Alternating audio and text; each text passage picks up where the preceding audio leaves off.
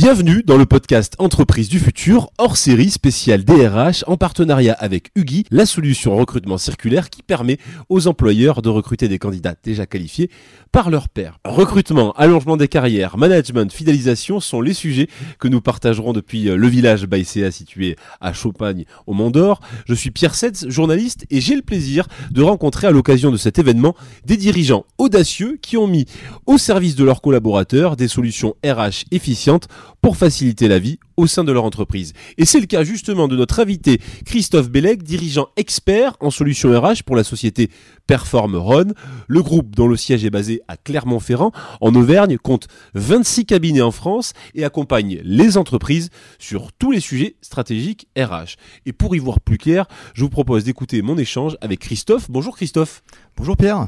Alors avec vous Christophe, on va parler ensemble d'une innovation RH de votre cabinet et également euh, d'accompagnement de dirigeants. Mais avant cela, je voudrais en premier lieu m'arrêter avec vous sur l'ADN de Perform. Vous êtes un cabinet positionné sur tous les sujets stratégiques RH, comme je l'indiquais. Ma question Christophe est très simple. Quels sont les sujets RH d'intervention de Perform? Alors merci pour cette première question Pierre. Le réseau Perform est en fait animé par des consultantes et des consultants RH multispécialisés qui nous permettre d'intervenir sur l'intégralité de la chaîne des ressources humaines au démarrage du recrutement prédictif jusqu'à placement, en passant par tout ce qui est accompagnement individuel collectif des dirigeantes, dirigeants, mais aussi de leurs équipes.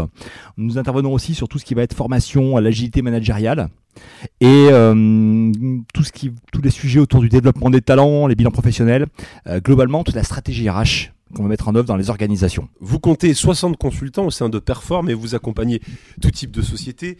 Je parlais d'innovation et on va justement évoquer un service proposé par votre société, le Checkpoint 360. Euh, euh, comment justement évaluer un, un, collaborateur efficacement? Et à cette question, vous avez une solution développée pour vos clients à partir d'une méthodologie bien précise et éprouvée. Christophe, quels sont les objectifs de votre solution Checkpoint 360 et quelle est la méthodologie retenue? Alors, euh, il y a plusieurs questions, effectivement, en une. Euh, le Shapepoint 360 est une méthodologie qui peut être développée par d'autres structures que Perform. Nous, on a une méthode très très spécifique parce que très différenciante dans son côté transformant. J'y reviendrai dans quelques instants. Euh, en fait, le checkpoint en lui-même n'est qu'un modèle, n'est qu'un outil, mais qui, bien amené et bien transmis, va amener une vraie valeur ajoutée dans la structure. Mais ça nécessite de bien calibrer en amont quel est le besoin, quelle est vraiment l'attente. Dans le cas présent, c'est un groupe national qui avait émis le souhait d'amener une mutation de leur ADN managérial euh, via une réécriture en profondeur des approches et techniques qu'ils peuvent avoir sur toutes les lignes hiérarchiques. Donc en l'occurrence, cette méthodologie euh, s'articule plus précisément autour d'une auto-évaluation du manager. Ce sont souvent des personnes quand même qui sont sur des postures managériales. Euh, et en fait, les mêmes questions vont être posées à leur propre manager et à l'intégralité de leur écosystème humain. Et nous serons systématiquement que sur des, éléments observables. Donc, on ne va pas être sur euh, du candidaton.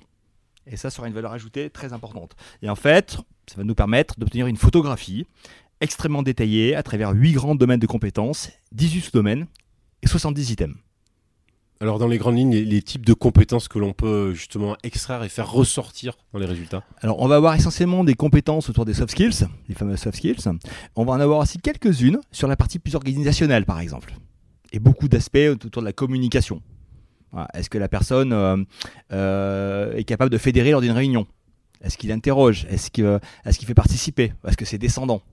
Autant d'éléments sous forme de QCM sur lesquels on va pouvoir répondre. Donc c'est pas des compétences sur la fonction métier, mais plutôt des compétences humaines à destination et au profit de l'organisation. Donc être euh, capable, comme vous le disiez, euh, d'être dans la communication, être capable d'être un bon manager en fédérant, c'est cela? Exactement. Dans le monde assurantiel, par exemple, euh, je vais pas pouvoir mesurer ce qu'il est capable de bien vendre des assurances ou de bien expliquer ses attentes à ses collaborateurs. Ça va plus être sur la partie capacité à communiquer, capacité à embarquer sur les différentes thématiques pour terminer avec cette méthodologie de Checkpoint 360, un des points majeurs et différenciants a été de transférer notre expertise, notre compétence auprès de la DRH nationale. Les équipes ont été formées, certifiées, afin d'être autonomes pour piloter l'immense dispositif. Euh, et il a été demandé à chacun des répondants, et dans les répondants on a aussi des associés, de pouvoir s'engager sur un plan de développement personnel qui lui appartient et qui n'est absolument pas dicté par sa hiérarchie, mais qui va émerger en fait de ce qu'il va découvrir. Avec possibilité aussi pour lui, bien sûr, de se faire accompagner, d'aller plus loin s'il le souhaite. Donc avec des actions à mener, j'imagine, c'est ça? Des actions à mener, surtout, encore une fois, autour de la dimension managériale. Plus nous sommes en général dans des métiers techniques, moins ces personnes malheureusement ont la sensibilité managériale parce qu'on ne leur a pas appris. Donc ce n'est absolument pas de leur fait. Autre sujet, celui des dirigeants et de l'accompagnement du leader jardinier que l'on développe entre autres dans le cadre de la matinale des RH ici avec euh, Entreprise du futur. Comment Christophe réorganise-t-on une entreprise organisée autour d'une seule et unique personne? Je vous laisse le soin de nous présenter le cas de votre intervention auprès d'un dirigeant beaucoup trop passionné par son entreprise. J'ai un cas d'école qui était très intéressant, un dirigeant euh, effectivement passionné par son entreprise, très impliqué, euh, impliqué avec une volonté quand même de développer ses collaborateurs, donc pas quelqu'un de castrateur, si je peux me permettre l'expression, et euh, qui cette personne gérait à l'époque trois établissements, trois business units, dirigés chacune par des directrices ou des directeurs, soit environ 150-160 collaborateurs multisites. Et un de ses enjeux, c'était de, de de faire en sorte que ces directrices directeurs puissent monter en compétences. Donc on est parti d'un besoin assez simple, hein, monter en compétence de, ses directions, de sa direction, proche de sa propre, propre direction, de son codir plus précisément. Euh, et, le dirigeant, en fait, a trouvé l'approche assez pertinente et a décidé de s'inscrire dans cette, cette, même dynamique. Et il s'est rendu compte qu'il pouvait lui-même être extrêmement acteur de cette transformation au-delà de ce qu'il pensait au départ. En fait, on a pu faire émerger le fait qu'il était beaucoup dans l'incitation, le contrôle et le besoin de la, figure de proue auprès de ses équipes. Quelqu'un de sympathique par ailleurs, mais trop incitatif et donc il ne les laissait pas respirer, il ne les laissait pas développer leur propre créativité. Donc on a, travaillé justement sur cette capacité qu'il avait à ne pas faire. Donc vraiment le coaching pour le dirigeant, c'était l'amener à ne plus faire. Alors ça s'est traduit par quel type d'action à mener? Bah, Type d'action à mener, ça a été... Euh, alors lui, il était passionné euh, par le modèle de l'entreprise responsabilisante. D'accord. Donc on a, on a décidé de partir tranquillement ensemble sur le chemin de la responsabilisation pour qu'il redonne complètement les clés du fonctionnement à ses équipes et que lui, petit à petit, puisse se mettre en retrait. Sachant qu'un des vœux pieux de ce dirigeant, c'était de pouvoir faire un tour du monde ah. avec des équipes extrêmement autonomes et qui sera en mesure de pouvoir euh, euh, gérer son entreprise sans lui. Donc tour du monde pendant combien de temps? Euh, Objectif, c'était de partir entre 3 et 6 mois. Ah oui, donc c'est énorme. C'est pour un dirigeant d'entreprise qui est passionné et qui n'arrive pas à lâcher le morceau, là, effectivement. Affaire conclue ou pas alors? Affaire conclue. Alors ça, ça a été fait. Ça a été très bien fait, donc il était ravi. Et je pense qu'il passait un coup de fil à ses équipes une fois tous les 15 jours. D'accord. L'impact sur la réorganisation, comment, comment on gère tout cela? L'impact, euh, que l'on a eu, ça a été de travailler d'abord avec lui sur sa vision fédératrice. Où est-ce qu'il voulait aller? Est-ce que là où il voulait aller, est-ce que c'était assez puissant comme message pour embarquer l'équipe? Parce que si un dirigeant, son message c'est d'augmenter sa rentabilité, ça, ça l'intéresse, ça intéresse un peu moins l'équipe qui dit plus de rentabilité égale plus de travail pour nous. Très souvent, je suis un petit peu réducteur et provocateur dans mes propos. Euh, donc on a travaillé sur euh, bah, vraiment une formation, une formation et, la mise en œuvre d'ateliers de, de leaders jardiniers exactement ce qui était évoqué ce matin par Jean-Charles de Fouché, qui est un des modèles managériaux qu'on considère comme parmi les plus efficaces au monde, où effectivement le manager ne considère plus ses collaborateurs, collaboratrices comme des ressources, mais devient la ressource et collaborateur. On en parlait ce matin avec quelques DRH. Euh, un collaborateur qui rentre dans une structure, rarement on lui demande comment il a envie d'être managé. Nous, on peut lui demander, ça restera du déclaratif, on peut aussi nous le prouver avec des outils psychométriques qui vont nous permettre de se dire, euh, mettons beaucoup d'humanité, mais pour amener beaucoup d'humanité, il ne faut pas se tromper de cible. Donc il faut laisser aussi euh, forcément le soin au plan de bien s'exprimer et de rester ou pas dans leur périmètre alors? Comment ça se passe? En fait, pas que ce soit non plus euh, voilà la, jungle. Ben, en fait, un jardin il poussera avec ou sans jardinier. Par contre, le jardin devient plus anarchique et à, la base, on peut pas on peut pas estimer que c'est la faute des plantes.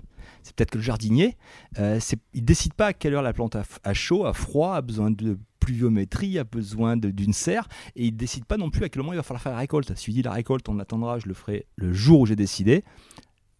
Peut-être que le fruit ou le légume sera pas mûr ou trop mûr. Je vous propose de quitter cette question botanique pour parler justement de notre question avec notre partenaire Hugui Recrutement qui euh, vous pose la question suivante. Que pensez-vous de l'approche collaborative du recrutement circulaire où vous pouvez offrir une seconde chance à vos finalistes non retenus et les aider à entrer en contact avec d'autres employeurs pertinents? La question est effectivement pertinente. Euh, j'ai envie de prendre un léger contre-pied, si vous me le permettez, Pierre. Allez-y. Euh, ce que l'on vient de déployer chez Perform, c'est la garantie candidat. Euh, qui permet en fait à un candidat qui ne serait pas gardé avant la fin de la période d'essai de lui proposer un autre placement pour lui, potentiellement ses proches, pour lui permettre en fait de, quelque part le remercier de nous avoir fait confiance et de garantir finalement euh, un travail au niveau de l'image employeur, au niveau de l'entreprise euh, qui peut-être ne l'aura pas gardé. Donc cette garantie, l'objectif une fois de plus comme toute garantie, c'est de pas l'activer. Mais je trouve ça plutôt rassurant et, euh, et on pense que ça va dans l'idée de l'économie circulaire et de, tout, euh, de tous ces schémas régénératifs. Effectivement, c'est dans la continuité de Mm. cette euh, belle promesse de, de recrutement euh, circulaire et de cette approche euh, collaborative. Christophe Bellec, vous êtes dirigeant expert en solutions RH pour Perform. Merci de votre participation. Vous étiez avec nous dans le cadre de ce podcast Entreprise du futur hors série spéciale DRH en partenariat avec Hugues. Merci Christophe. Un grand merci également. Au revoir.